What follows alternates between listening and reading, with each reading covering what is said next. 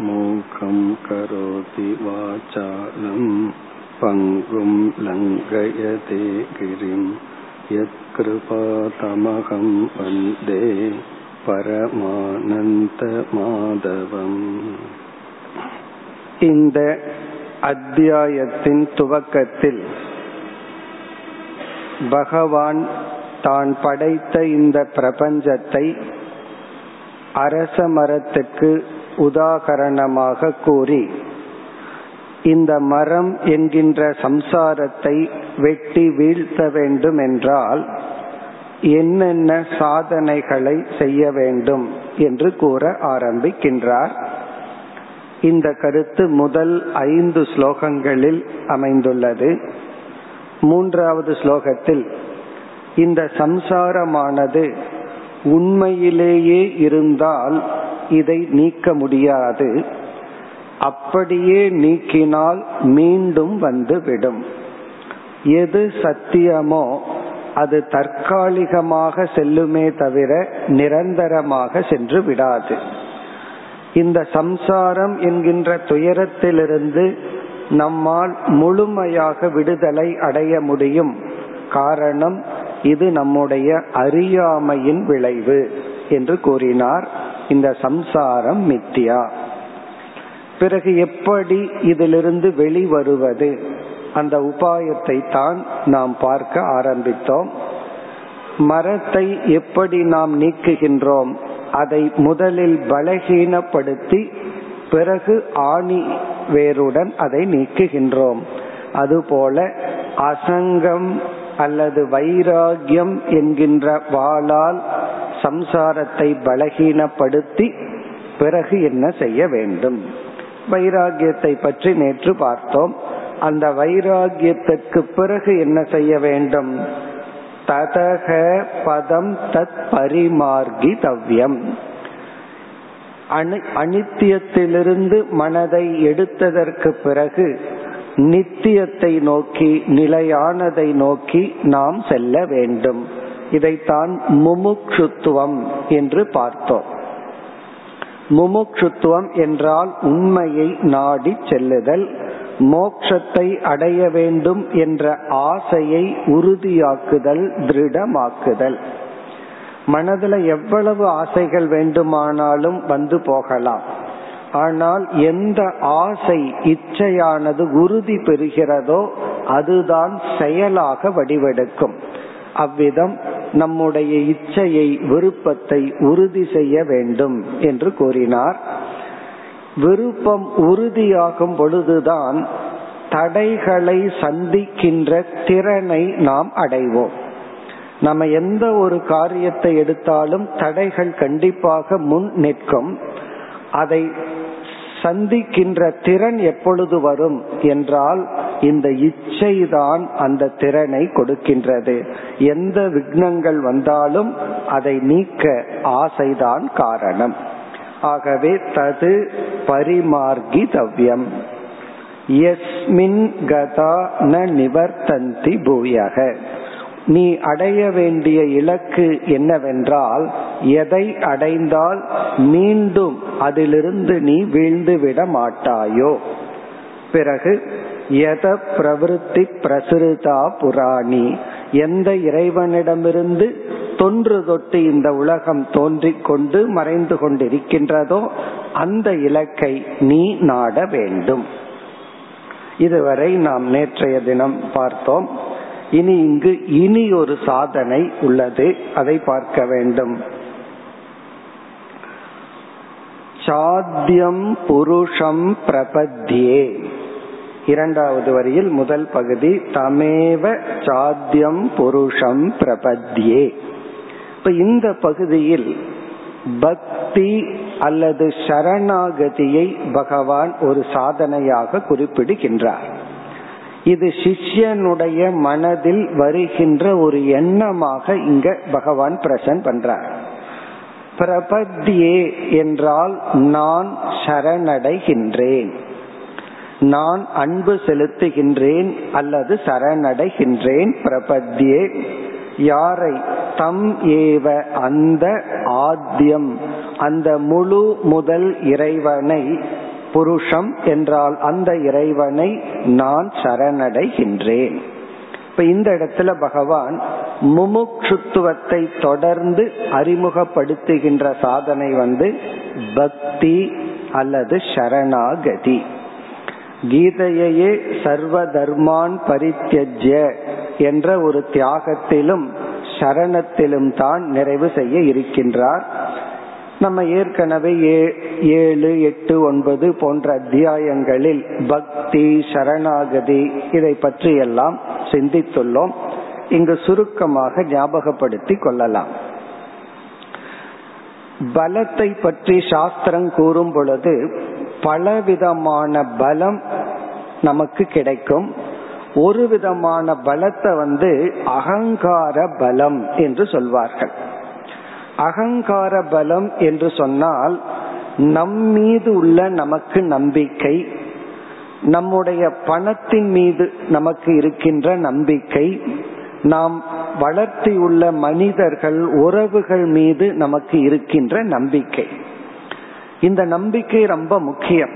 ஒருவரிடத்துல எல்லா வளமும் இருந்து பொருள் வளம் இருக்கு பண பலம் இருக்கு ஆட்கள் பலம் இருக்கு இருந்தும் அவைகளை இவனே நம்பவில்லை என்றால் அவைகளால் இவனுக்கு பிரயோஜனம் இருக்காது.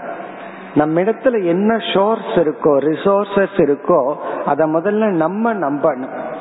இப்படி நாம் சம்பாதித்த நாம் சேர்த்து வைத்த அல்லது நம்மிடம் உள்ள பலத்தை நாம் நம்ப வேண்டும். அப்பொழுதுதான் அந்த நம்பிக்கையில் நாம் செயல்பட்டு அடைய வேண்டிய லட்சியத்தை அடைவோம். இதெல்லாம் லௌகிக விஷயத்தில்.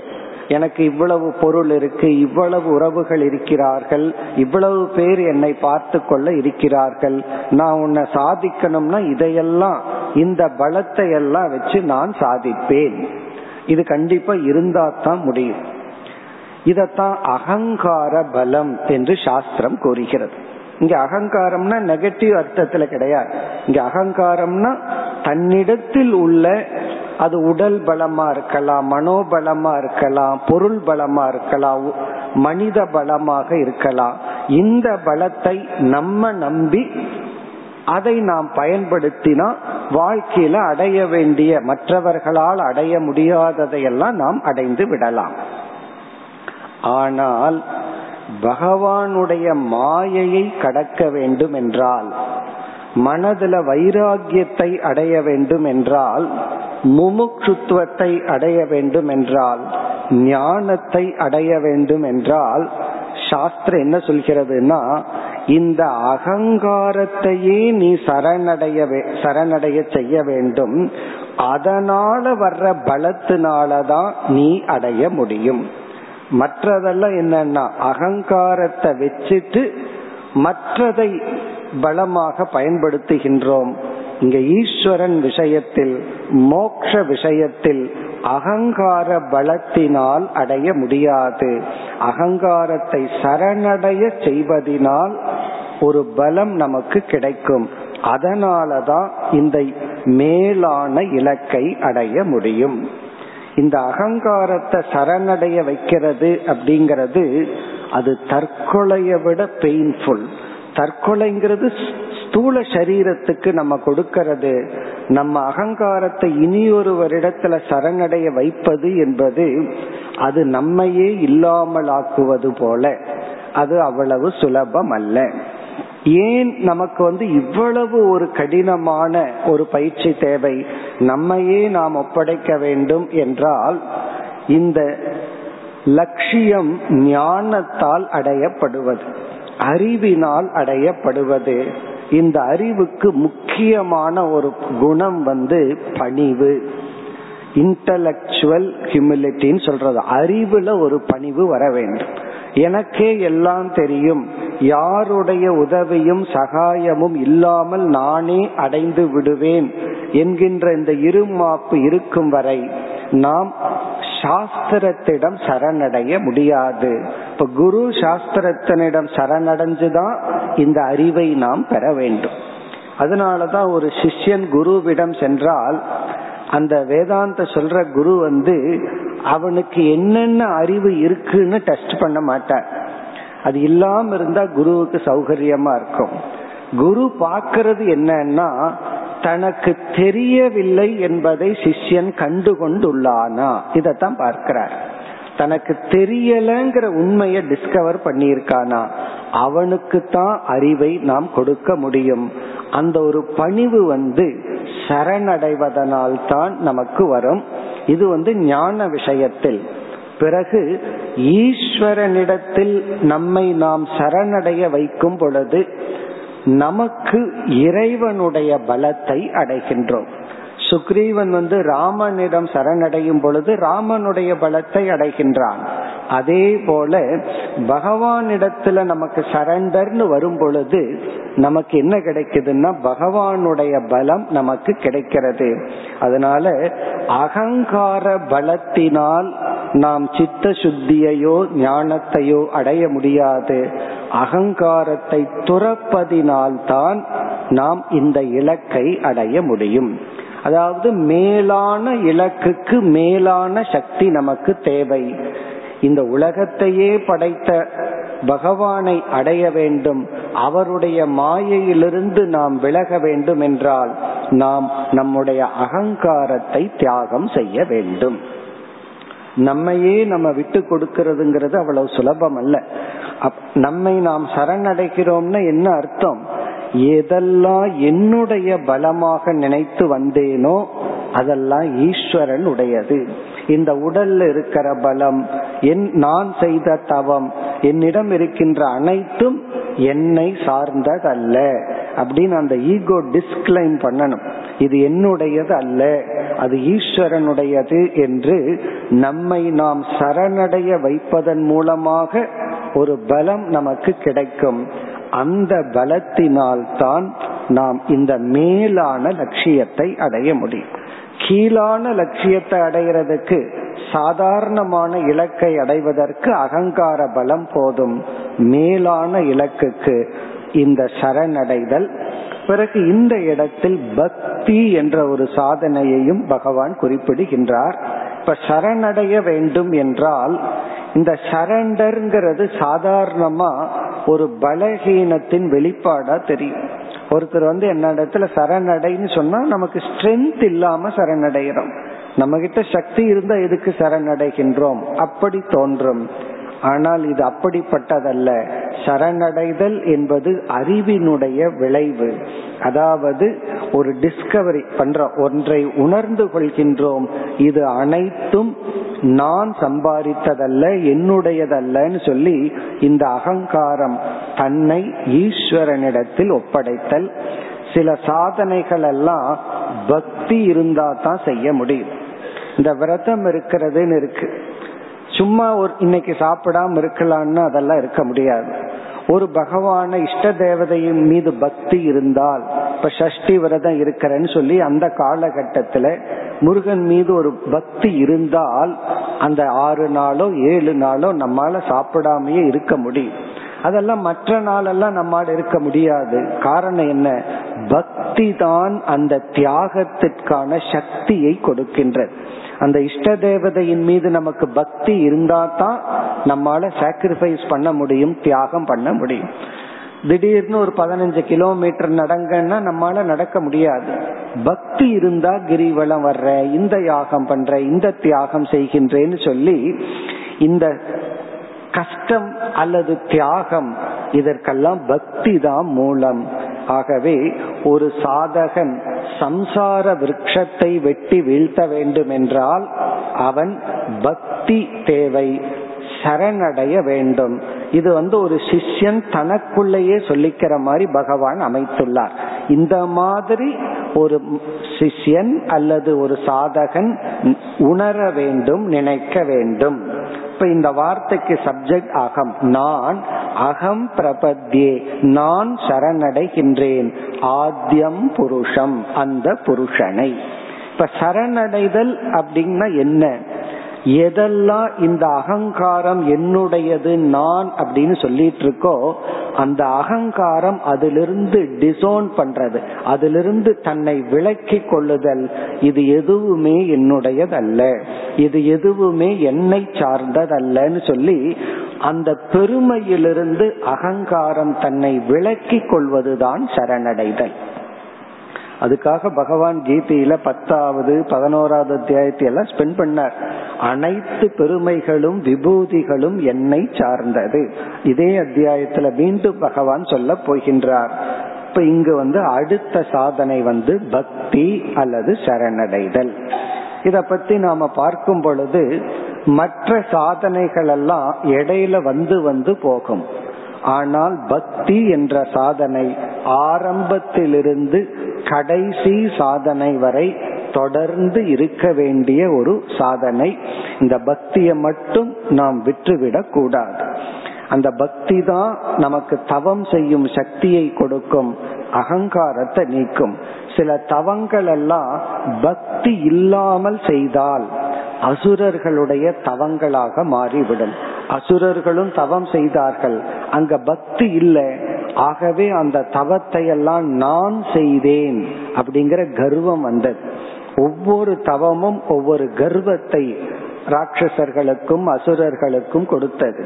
காரணம் என்னன்னா பக்தி இல்லாத தவம் நம்மை அழித்து விடும் அகங்காரத்தை பெருக்கிவிடும் அகங்காரத்தை அதிகப்படுத்திவிடும். இந்த ஈகோவை சரண்டர் பண்ணணும்னா பகவான் மீது நமக்கு பக்தி தேவை. அந்த பக்தி தான் சாஸ்திரத்தின் மீது குரு மீதெல்லாம் எக்ஸ்டென்ஷன் ஆகும். ஆகவேதான் இந்த ஸ்லோகத்தில் பகவான் பக்தியையும் முமுட்சுத்துவத்தையும் சாதனையாக கூறினார். இனி இந்த சம்சார வர்ணனை கருத்தை அடுத்த ஸ்லோகத்தில் பகவான் நிறைவு செய்ய போகின்றார். இந்த ஐந்தாவது ஸ்லோகத்தில் பகவான் மேலும் சில சாதனைகளை கூறி இப்படிப்பட்ட சாதனையில் ஈடுபடுகின்ற சாதகன் இப்படிப்பட்ட பலனை அடைகின்றான். இப்ப இந்த ஐந்தாவது ஸ்லோகத்திலும் சில அழகான முக்கியமான சாதனைகள் வருகின்றது. நிர்மாண மோகா ஜித சங்க தோஷாகா அத்தியாத்ம நித்யா வினிவிருத்த காமாகா. துவந்த்வைர் விமுக்தா சுகதுக்க சம்ஞைகி கச்சந்தி அமூடாக பதம் அவ்வயம் தது. இதுவும் மிக ஒரு அழகான ஸ்லோகம். இப்ப இந்த ஸ்லோகத்தில் சம்சாரம் என்கின்ற துயரத்தை அல்லது கடக்க வேண்டிய ஒன்றை இரண்டாவது சாதனை என்ன? அதை குறிப்பிடுகின்றார். நம்ம இரண்டு ஸ்டேஜ்னு சொன்னோம். முதல் ஸ்டேஜ்ல சம்சாரத்தை பலகீனப்படுத்துதல் இரண்டாவது ஸ்டேஜ்ல அடியோடு எடுத்தல். அந்த இரண்டாவது ஸ்டேஜான சாதனையையும் இங்கு குறிப்பிட்டு மற்ற சில சாதனைகளை குறிப்பிட்டு இந்த சாதனைகளில் ஒரு சாதகன் தன்னை ஈடுபடுத்தி கொண்டவன் இப்படிப்பட்ட இலக்கை அடைகின்றான். இந்த ஸ்லோகத்துல ஐந்து சாதனைகளை பகவான் குறிப்பிடுகின்றார். இந்த ஐந்து சாதனைக்குள் தன்னை ஈடுபடுத்தியவன் இப்படிப்பட்ட இறுதி பலனை அடைகின்றான். கடைசியில பலன். கச்சந்தி அமூடாகா பதம் அவ்வியம் தது. அவ்வியம் என்றால் அழியாத தத்பதம். அந்த மோக்ஷம் என்கின்ற இலக்கை கச்சந்தி அடைகின்றார்கள். இப்ப இதுல வந்து சாதனைய சொல்றதுக்கு பதுவா இந்த சாதனையுடன் கூடிய சாதகர்கள் என்று குறிப்பிடுகின்றார். இதுல நம்ம வரிசையாக எடுத்துக்கொள்ள வேண்டும். அதுல முதல் இரண்டு சொற்களை விட்டு மூன்றாவது சொல்லை எடுத்துக்கொள்வோம் நிர்மாண மோகா ஜிதசங்க தோஷாக. அடுத்தது வந்து அத்தியாத்ம நித்யாகா. இதை முதலில் எடுத்துக்கொள்வோம் அத்தியாத்ம நித்யாகா என்பது ஞான யோகத்தை குறிக்கின்ற சாதனை. அத்தியாத்ம நித்யாகா ஒரு சாதகன் செய்கின்ற அனைத்து சாதனைகளையும் வேதாந்த சாஸ்திரம் இரண்டாக பிரிக்கின்றது. நம்ம என்னென்ன சாதனையெல்லாம் செய்யறோமோ அது எதுவா இருந்தாலும் மேஜரா ரெண்டு கேட்டகரியில பிரிக்கின்றது. ஒரு சாதனை வந்து நம்முடைய மனதை தூய்மைப்படுத்துதல் அல்லது மாற்றி அமைத்தல். நம்மளுடைய மனம் திங்கிங் இதையெல்லாம் மாற்றி அமைக்கின்ற சாதனை. மனம் மட்டுமல்ல உடலையும். இப்ப உடல் நோய்வாய்ப்பட்டிருந்தா சில ஆசனங்கள் பயிற்சிகள்லாம் செய்யும் பொழுது அந்த சாதனை என்ன பண்ணும்னா இருக்கிறத அப்படியே வச்சிருக்காது. உடலின் அமைப்பு தன்மைகளை மாற்றி அமைக்கும். அதே போல மனதை மாற்றி அமைக்கின்ற சாதனைகள் எல்லாம் ஒரு செட் இனி ஒரு சாதனை எதையும் மாற்றுவதில்லை. விஞ்ஞானமய கோஷத்தில் ஒரு அறிவை கொடுக்கும் சாதனை. அதாவது அறிவை கொடுக்குது அறிவு இருக்கிறதை காட்டி கொடுக்கின்றது. இப்போ ஒரு விதமான சாதனை வந்து ஞானத்தை கொடுக்க செய்கின்ற சாதனை மற்ற சாதனைகள் வந்து மனதை உருமாற்ற மாற்றி அமைக்கின்ற சாதனை. இந்த தவம்ங்கிற சொல்லுக்கே மாற்றி அமைத்தல் உருக்குதல் என்று பொருள். இங்க அத்தியாத்ம நித்யாகா என்ற சாதனை ஞான யோகத்தை குறிப்பிடுகின்ற ஒரு சாதனை. நாம் எந்த சாதனை அறிவை அடைவதற்காக செய்கின்றோமோ அந்த சாதனையெல்லாம் அத்தியாத்ம நித்யாகா. இங்க அத்தியாத்மம் என்றால் நம்முடைய உண்மை தன்மை. அத்தியாத்மம்னா நான்கிற சொல்லுக்கான சரியான தன்மை. நித்யாகா என்றால் அந்த தன்மையை புரிந்து கொள்வதில் கமிட்மெண்ட் அதில் நாம் நம்மை ஈடுபடுத்தி கொள்ளுதல். அதாவது நம்மையே நாம் புரிந்து கொள்ள நாம் முழு முயற்சியில் ஈடுபடுதல். நம்ம வந்து அதிகமா ஒரு நாள்ல பயன்படுத்துற வார்த்தை வந்து நான்கிற சொல்லுதான்.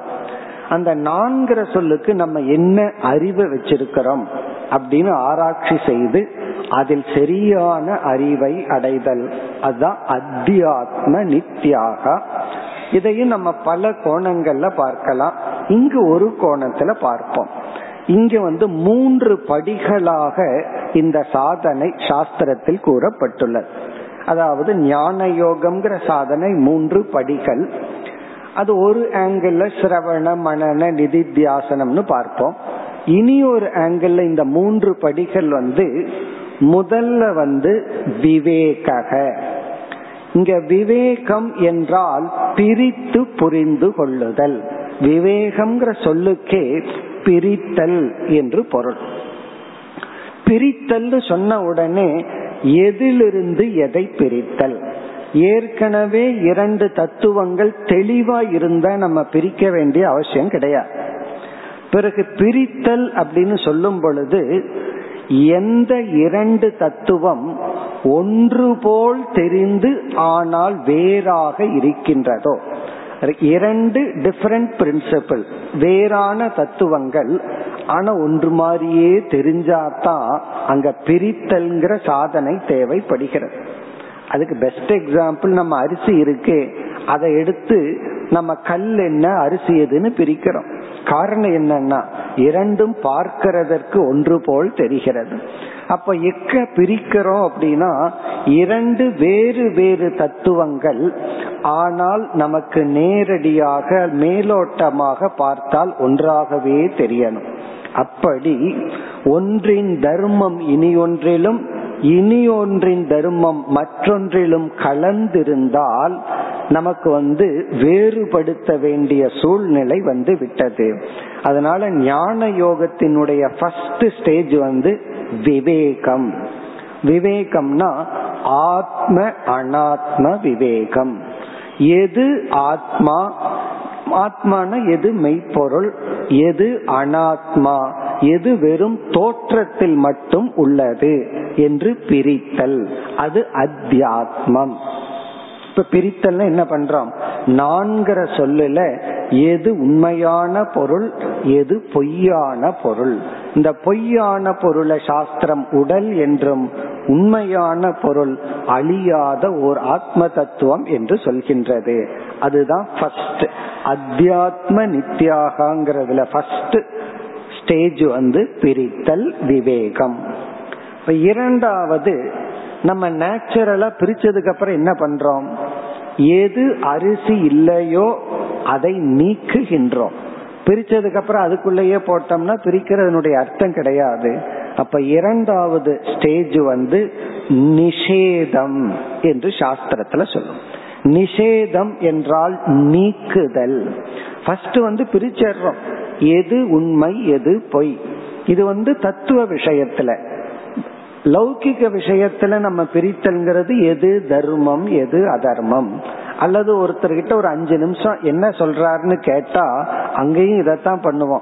அவர் அஞ்சு நிமிஷம் என்கிட்ட பேசியிருக்கார். அதுல எவ்வளவு உண்மையை சொல்லியிருக்கார் எவ்வளவு பொய்ய சொல்லியிருக்கார். ஒரு சேல்ஸ் ரெப்ரசன்டேட்டிவ் வந்து நம்ம கிட்ட பேசுறார். பேசி முடிச்ச உடனே நம்ம எரியாம இதைத்தான் பண்ணுவோம். அதுல எவ்வளவு உண்மை இருக்கு எவ்வளவு பொய் இருக்குன்னு பிரிப்போம். இதை நம்ம டெய்லியும் பண்ணிட்டு தான் இருக்கோம். ஒவ்வொன்றையும் நம்ம கேட்கும் போதோ பார்க்கும் போதோ உண்மை பொய் என்ன? சரி எது தவறு எது? அல்லது பிளேட்ல பொருள்கள் விழுந்த உடனே சாப்பிட்றது எது பிளேவருக்காக போட்டது எதுன்னு பிரிச்சிடறோம். இது கருவேப்பில வேண்டாம் இதை சாப்பிடணும். இப்படி எல்லாத்திலையும் நாம செய்யற ஃபர்ஸ்ட் ஸ்டேஜ் என்னன்னா பிரித்தல்.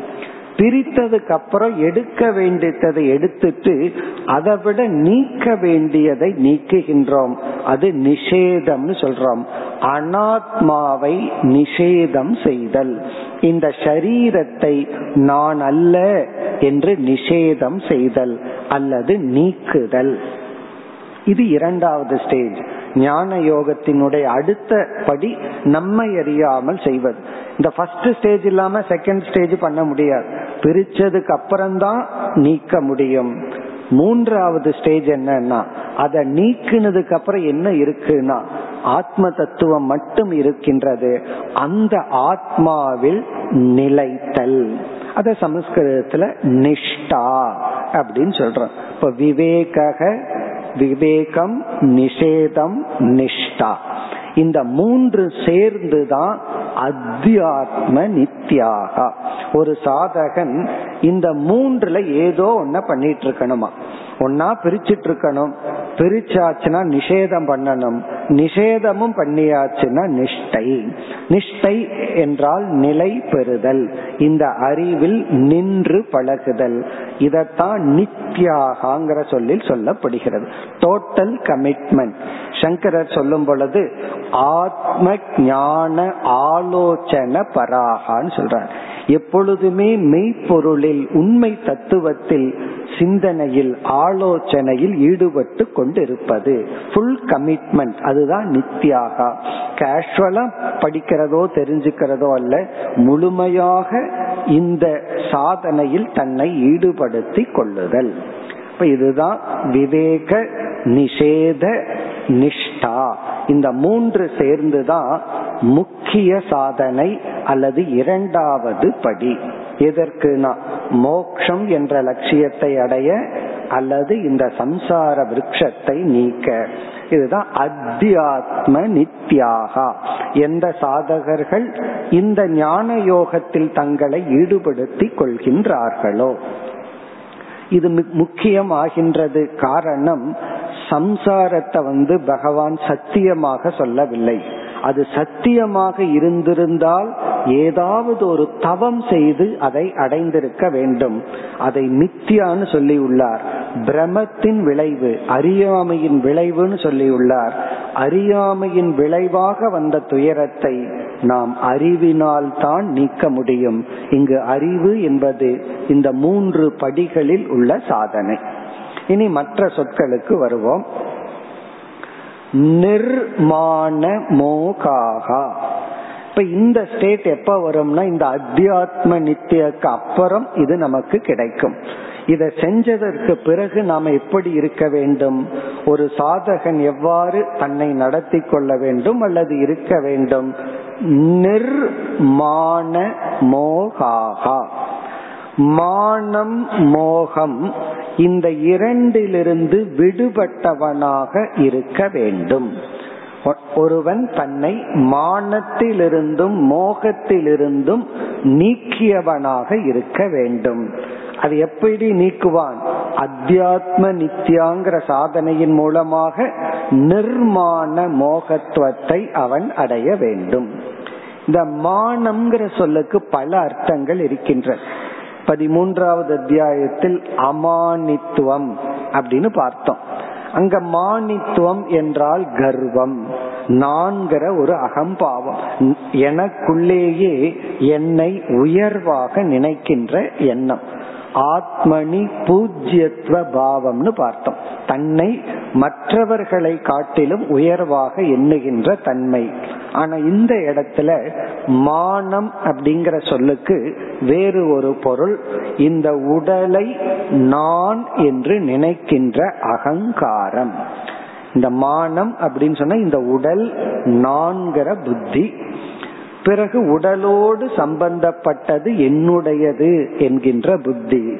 இப்ப நிர்மாணம் என்றால் இந்த சரீரத்தை நான் என்று எண்ணாத ஒரு மனநிலை. இதெல்லாம் ஆழ்ந்த மனதிற்குள் இருக்க வேண்டிய சில மாற்றங்கள். இந்த வேதாந்தத்துல படிச்ச பல கருத்துக்களை எல்லாம் விவகாரத்துல பயன்படுத்தவே கூடாது. விவகாரம்ங்கிறது வேற விதத்துல டீல் பண்ணணும். வேதாந்தத்தில் உள்ள சில கருத்துக்களை ஆழ்ந்த மனசுல வச்சுட்டு அதை அப்படியே கொடுக்க கூடாது. அதை ரிஃபைன் பண்ணி தான் கொடுக்கணும். அதனாலதான் வித்யாரண்யங்கிற ஒரு மகாத்மா பஞ்சதசிங்கிற தன்னுடைய நூல்ல மூன்று விதமான அகங்காரம்னு சொல்றார். அகங்காரத்தையே மூணா பிரிக்கிறார். ஒரு அகங்காரம் அதாவது அஜானியினுடைய அகம். இந்த அறியாமையில் இருப்பவர்கள் நான் நான் சொல்ற அர்த்தம். அவர்கள் வந்து உடலையும் மனதையும் நான் சொல்லி விவகாரம் செய்து கொண்டு இருக்கின்றார்கள் அது ஒரு விதமான அகம். பிறகு ஞானி தனிமையில் இருக்கும் பொழுது ஒரு விதமான அகம். அவன் நிதித்தியாசனத்திலேயோ குகையிலேயோ எந்த மனிதர்களிடத்திலையும் டிரான்சாக்ட் பண்ணாம அவன் தனிமையில் இருக்கும்போது அது ஒரு விதமான அகங்காரம். அந்த அகம் வந்து இந்த உடலை பொய்யாக்கி தான் ஆத்மான்னு நினைச்சிட்டு இருக்கிற அகம். மூன்றாவது அகம் ஞானி மற்ற அஜானிகளுடன் விவகாரம் செய்யும் பொழுது இருக்கின்ற அகங்காரம். அந்த அகங்காரம் என்னன்னா அஜானிய போலவே இந்த உடலை நான்ங்கிற அர்த்தத்துலதான் விவகாரம் பண்ணுவான். ஏன்னா ஒரு அஜானி வந்து நீங்க எங்கிருந்து வர்றீங்கன்னு கேட்டா நான் பிரம்மன் நான் எங்கேயும் வரமாட்டேன்னு சொல்ல மாட்டான். காரணம் என்ன? அஜானி இந்த உடலைத்தான் கேட்கறான். அந்த அகங்காரத்தை ரெஃபர் பண்றதுனால அவர்களுக்காக ஞானி பயன்படுத்துகின்ற அகங்காரம். இப்ப ஞானிய பொறுத்த வரைக்கும் அவன் பயன்படுத்துகின்ற அகங்காரம்ங்கிறது மற்றவர்களுக்காக. ஆகவே இந்த சொல்லெல்லாம் கவனமாக புரிந்து கொள்ள வேண்டும். நிர்மாணம் அப்படிங்கிறதுக்கு அகங்காரம் அற்றவன் அப்படின்னு சொன்னா அது அவனுக்குள்ள தெரிகின்ற உண்மை. என்னைக்குமே ஒரு பிரின்சிபல் என்னவென்றால் எனக்கு மட்டும் தெரிந்த உண்மையை வச்சுட்டு உலகத்துல விவகாரம் பண்ணக்கூடாது. உலகத்துக்கு தெரிகிற உண்மையை வச்சுட்டு தான் நம்ம டிரான்சாக்ட் பண்ணணும். எனக்கு மட்டும் தெரிகிற உண்மை எனக்கு மட்டும்தான் இருக்கணும். காரணம் என்ன? அதை மற்றவர்களால் புரிந்து கொள்ள முடியாது.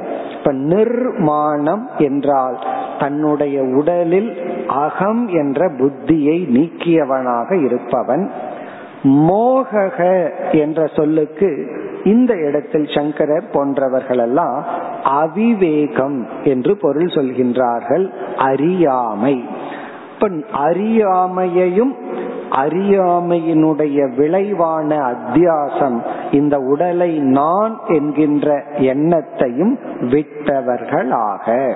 இப்ப மோகன்னு சொன்னா பொதுவா அறியாமையின் விளைவை சொல்லுவோம். மோகம்னு சொன்னா ஒரு பொருளுக்கு எவ்வளவு வேல்யூ கொடுக்கணுமோ அதுக்கு மேல கொடுக்கிறது. ஆனா இங்கு அறியாமை. இப்ப அறியாமையையும் அகங்காரத்தையும் விட்டவர்களாக எப்படி இவர்கள் இதை விட்டிருக்க முடியும்? அத்தியாத்ம நித்யாகா ஞான யோகம் என்ற பயிற்சியின் மூலமாக அகங்காரத்தையும் அறியாமையையும் நீக்கியவர்கள். வேற எந்த யோகமும் அகங்காரத்தை நீக்காது அறியாமையை நீக்காது. மற்ற யோகமெல்லாம் செய்யறதே இந்த அகங்காரம் தான் தவம் செய்கிறது. அகங்காரம்தான் அனைத்து சாதனையும் செய்கின்றது. இந்த அகங்காரத்தையே நீக்குவது ஞான யோகம். இப்ப ஞான யோகத்தின் மூலம் அஜான அகங்காரத்தை நீக்கியவர்களாக இப்படி இரண்டு சாதனையை பார்த்தோம். இனி அடுத்த சொல் ஜித சங்க தோஷாகா இது ஏற்கனவே பார்த்த சாதனை தான் சங்க தோஷம் தோஷம் என்றால் குற்றம் தவறு. சங்க தோஷம் என்றால் சங்கத்தினால் பற்றினால் வருகின்ற தோஷத்தை ஜித என்றால் வென்றவர்கள். ஜித சங்க தோஷாகா அதை எப்படி படிக்கணும்னா சங்க தோஷம்னு படிக்கணும். ஜித சங்கம் அல்ல சங்க தோஷம் சங்கம் என்கின்ற பற்றினால் வருகின்ற தோஷத்தை இவர்கள் வென்றவர்கள்.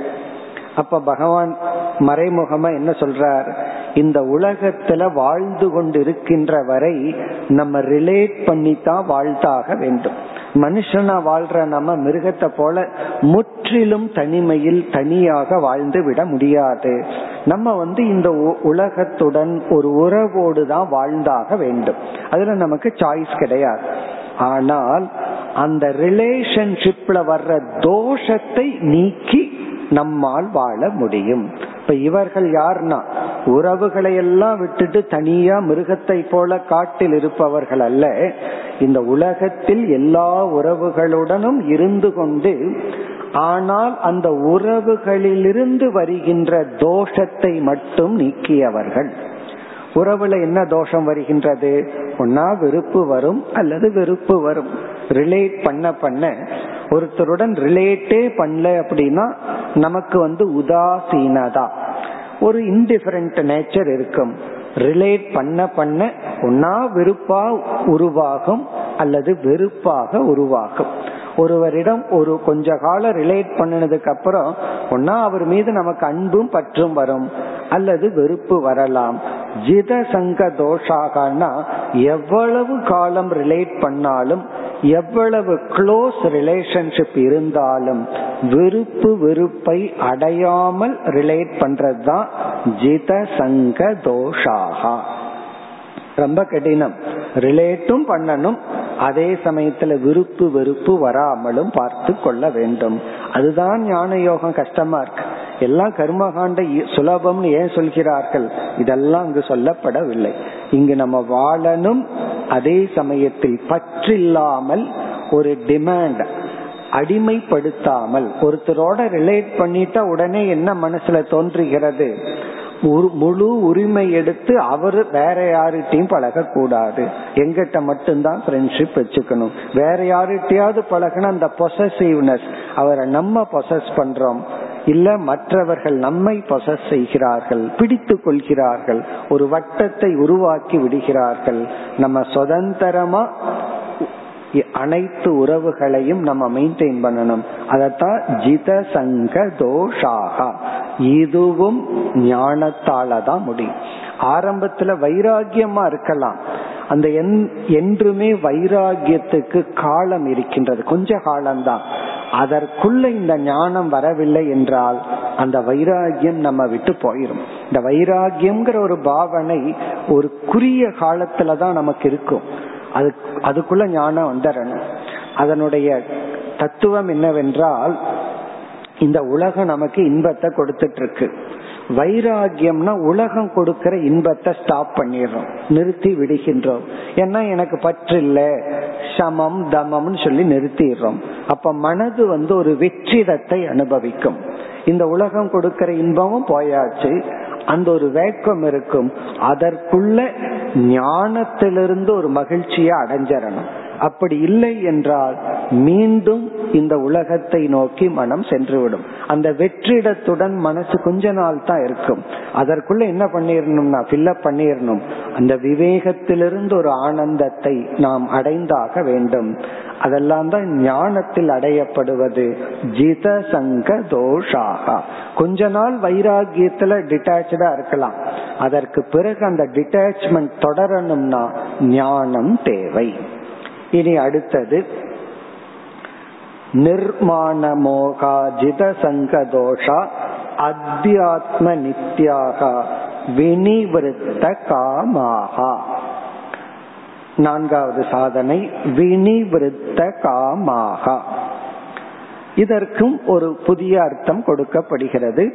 இதனுடைய பொருள் நிவிருத்த காமாகா வினிவிருத்தன முற்றிலும் ஆசை அற்ற மனதை உடையவர்களாக இருந்து கொண்டு. காமகன ஆசை வினிவிருத்த என்றால் முற்றிலும் எல்லா விதமான ஆசைகளிலிருந்தும் நீங்கியவர்களாக. அதுதான் இதனுடைய பொருள். ஆனால் இங்கு கொடுக்கின்ற விளக்கம் வந்து இந்த வாசனா அப்படின்னு ஒன்று இருக்கு. சில ஆசைகள் எல்லாம் ஆழ்ந்த மனதில் வாசனைகளாக இருக்கும். இந்த வாசனைகள் எல்லாம் நமக்கு வந்து வெளிப்படவே படாது. நமக்கே தெரியாது நமக்குள்ள என்ன இருக்கின்றது என்று.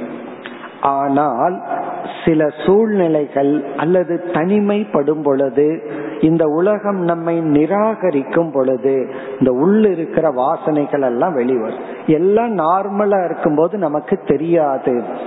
பிறகு ஏதாவது ஒரு அப்நார்மல் சூழ்நிலை நமக்கு உடல்நிலை சரியில்லாம கை கால் உடஞ்சு படுத்துறோம். அவ்வளவு ஆக்டிவா இருக்கிற நாம வந்து ஒரு மாசம் பெட் ரெஸ்ட்னு சொல்லிடுறாங்க.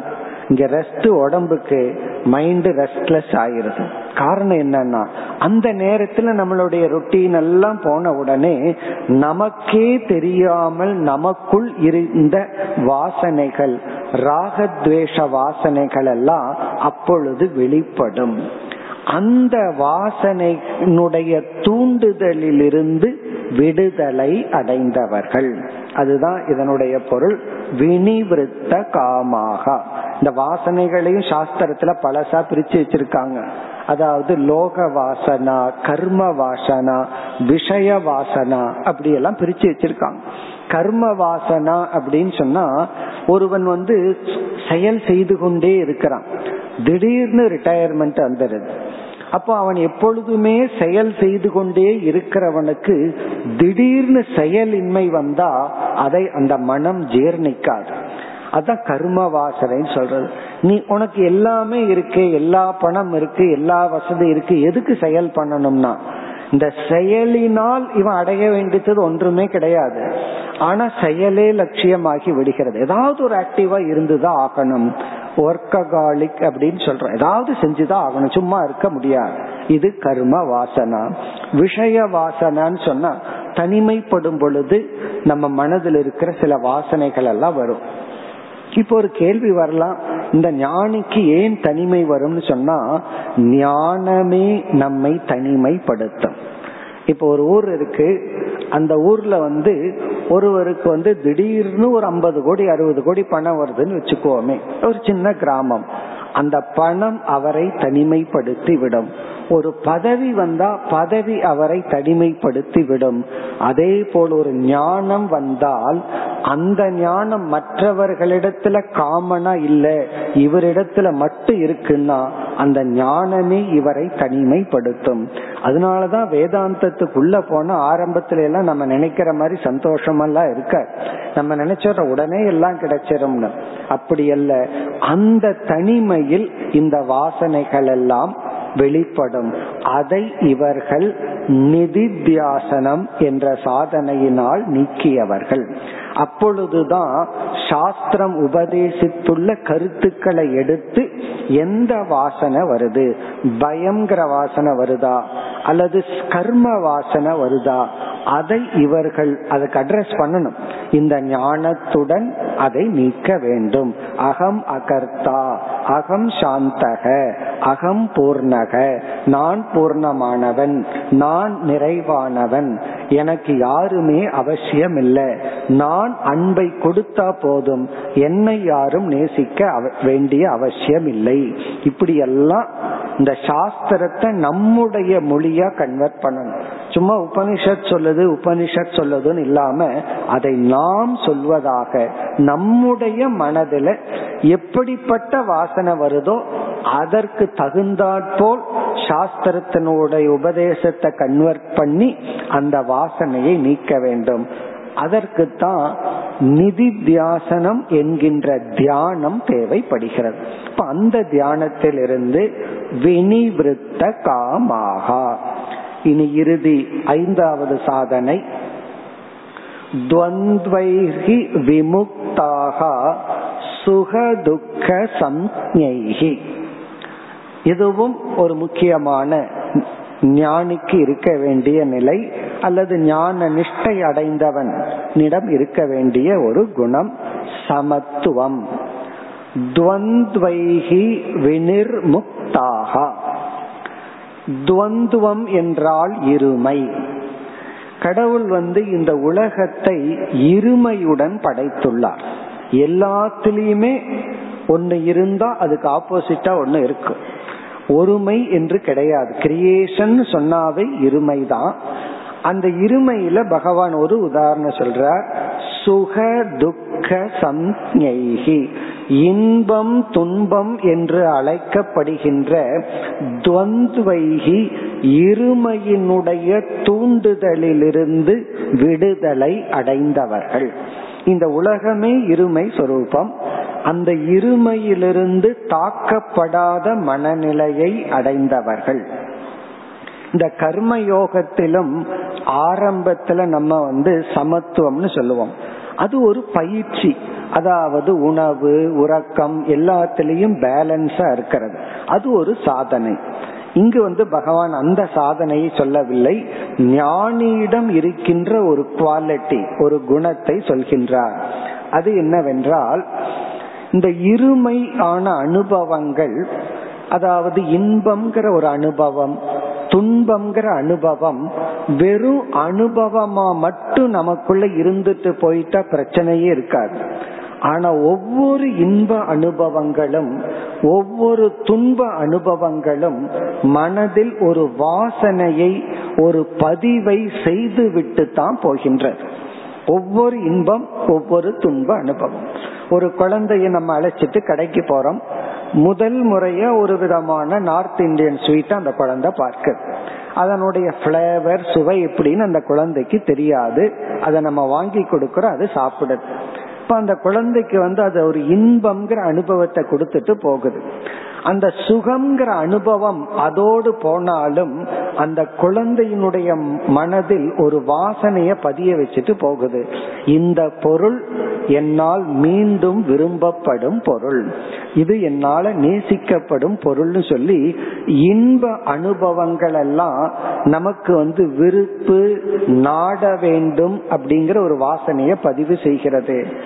அதே போல துன்பம்ங்கிற ஒரு அனுபவம் வெறுப்பு நீக்க வேண்டும்ங்கிற ஒரு பதிவை செய்துவிட்டு செல்கிறது. அதனாலதான் இன்பமே ஒருத்தனுக்கு வந்துட்டு இருந்தா அவனுடைய கேரக்டர் ஒரு மாதிரி இருக்கும். துன்பமே ஒருவனுக்கு தொடர்ந்து வந்துட்டு இருந்தா அவனுடைய பர்சனாலிட்டி ஒரு மாதிரியா இருக்கும். காரணம் என்னன்னா இந்த இரண்டு அனுபவங்கள் அப்படியே மறைந்து விடுவதில்லை. நம்மை அந்த அந்த விதத்தில் உருவாக்கி செல்கிறது. ஒருத்தனுக்கு வெற்றியே வந்துட்டு இருந்ததுன்னா அது நல்லதல்லன்னு சொல்றோம்.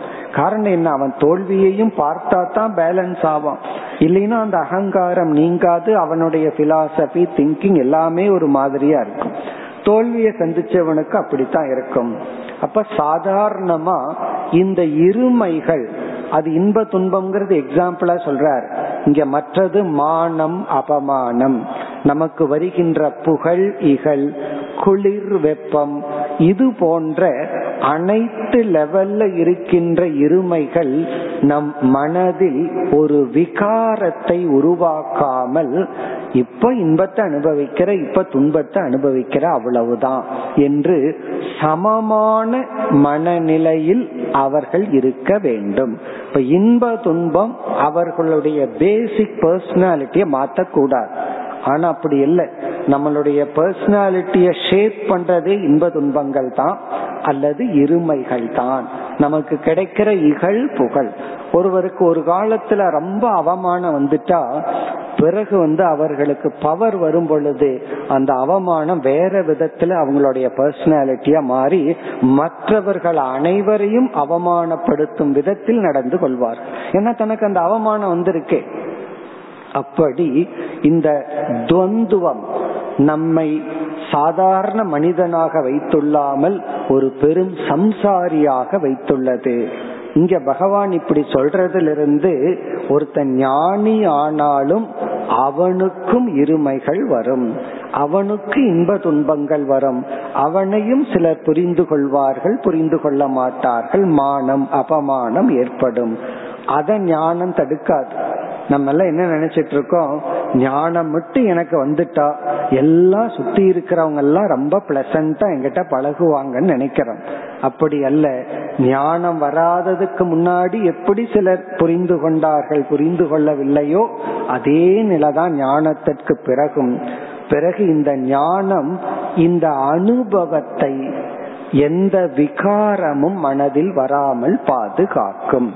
அதத்தான் சொல்ற துவந்த்வைகி வினிர்முக்தாக சுகம் துக்கம் மானம் அபமானம் போன்ற அல்லது ஆரோக்கியம் நோய் போன்ற இருமையான அனுபவங்கள் மனதில் எந்த விதத்திலும் பாதிப்பை தராத வண்ணம் இருந்து கொண்டிருப்பவர்களாக.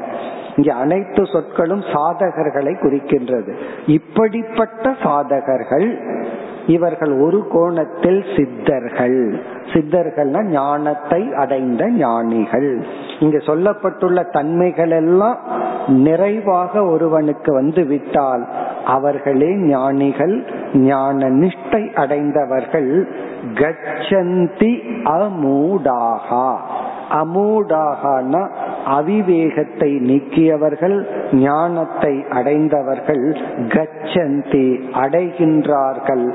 தது அவ்வயம் பதம்.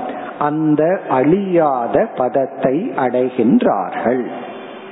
இங்க அவ்வியம் பதம்னு சொன்னா விதேக முக்தியை அடைகின்றார்கள். இருக்கிற வரைக்கும் அவர்கள் மகிழ்ச்சியாக இருக்கின்றார்கள்.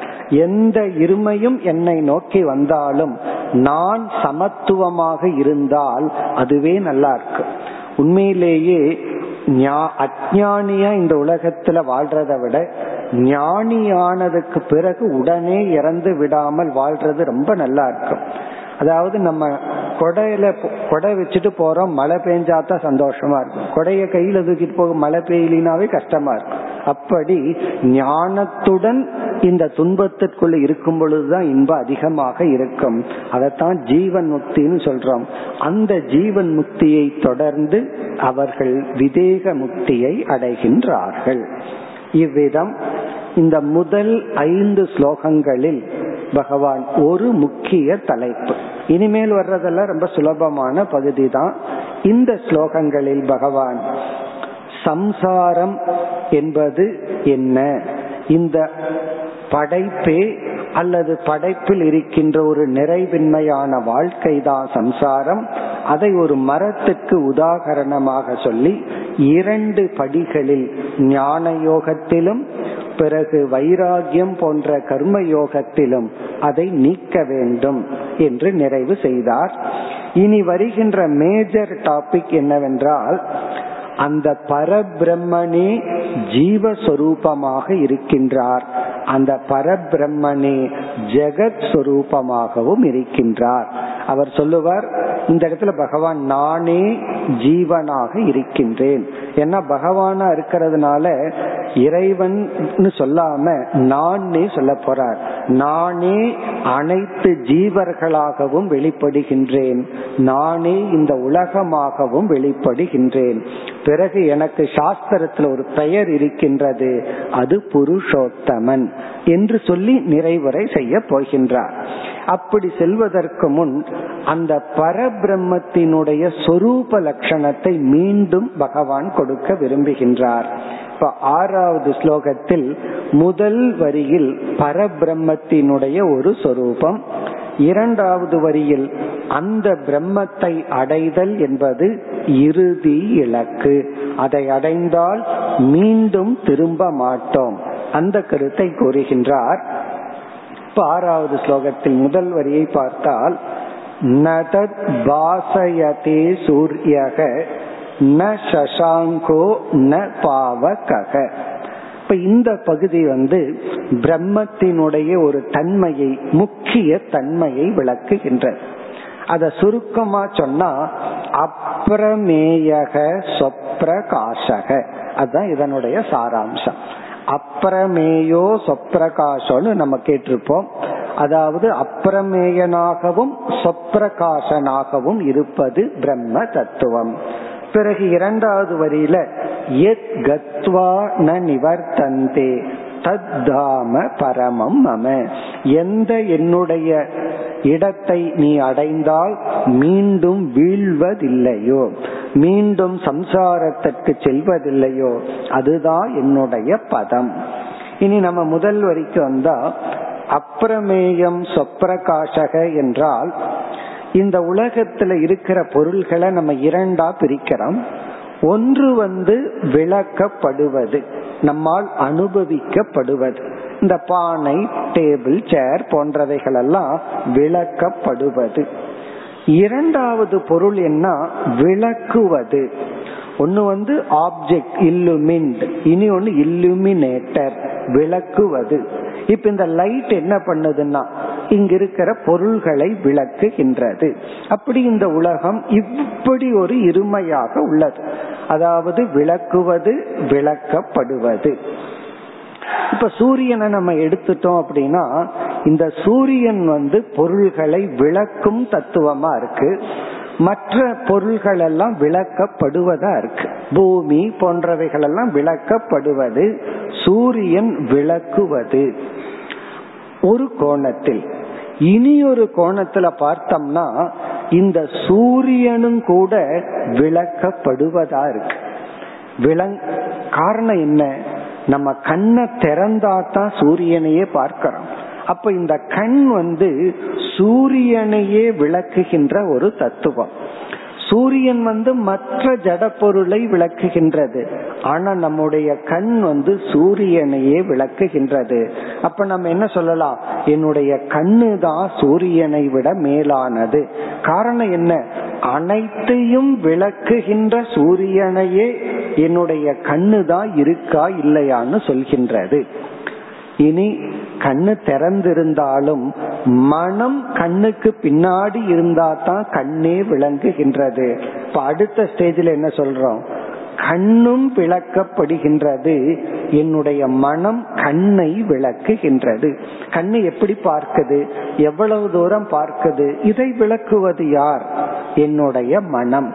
இப்படியே போயிட்டு இருக்கு ஸ்வயம் ஜோதி பிராமணம்னு சொல்லி பிருகதாரண்யக உபனிஷத்துல இப்படியே போன எங்க முடிவுனா ஆத்மாவிடம் போய் நின்று ஆத்மா என்ற ஒரு தத்துவம் அதை யாராலும் விளக்க முடியாது. அது அனைத்தையும் விளக்குவது. அது ஆத்ம தத்துவம்.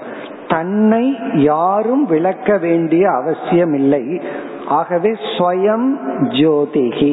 இந்த ஸ்வயம்புன்னு சொல்றமே அது போல. தான் அனைத்தையும் விளக்குகின்றது. தன்னை யாரும் விளக்க வேண்டிய அவசியம் இல்லை பிரமேயம் என்றால் விளக்கப்படுவது. அப்பிரமேயம் என்றால் விளக்கப்படாதது. ஸ்வயம் ஜோதிகினா தானே விளங்குவது. இந்த உலகத்துல அப்படி ஒரே ஒரு தத்துவம் பிரம்ம தத்துவம் மட்டும்தான். இப்ப அந்த கருத்தை இந்த ஸ்லோகத்தில் குறிப்பிட்டு இனி அடுத்த ஸ்லோகத்திலிருந்து பகவான் நானே ஜீவஸ்வரூபம் அதற்கு பிறகு நானே ஈஸ்வர சொரூபம் அல்லது ஜெகத் சொரூபம்.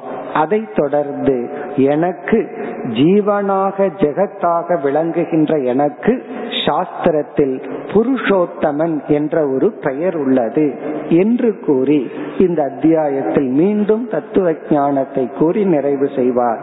நாளை நாம் தொடர்வோம். ॐ पूर्णमद पूर्णमिदं पूर्णात् पूर्णमुदच्छते पूर्णस्य पूर्णमादाय पूर्णमेवावशिष्यते ॐ शान्ति शान्ति शान्तिः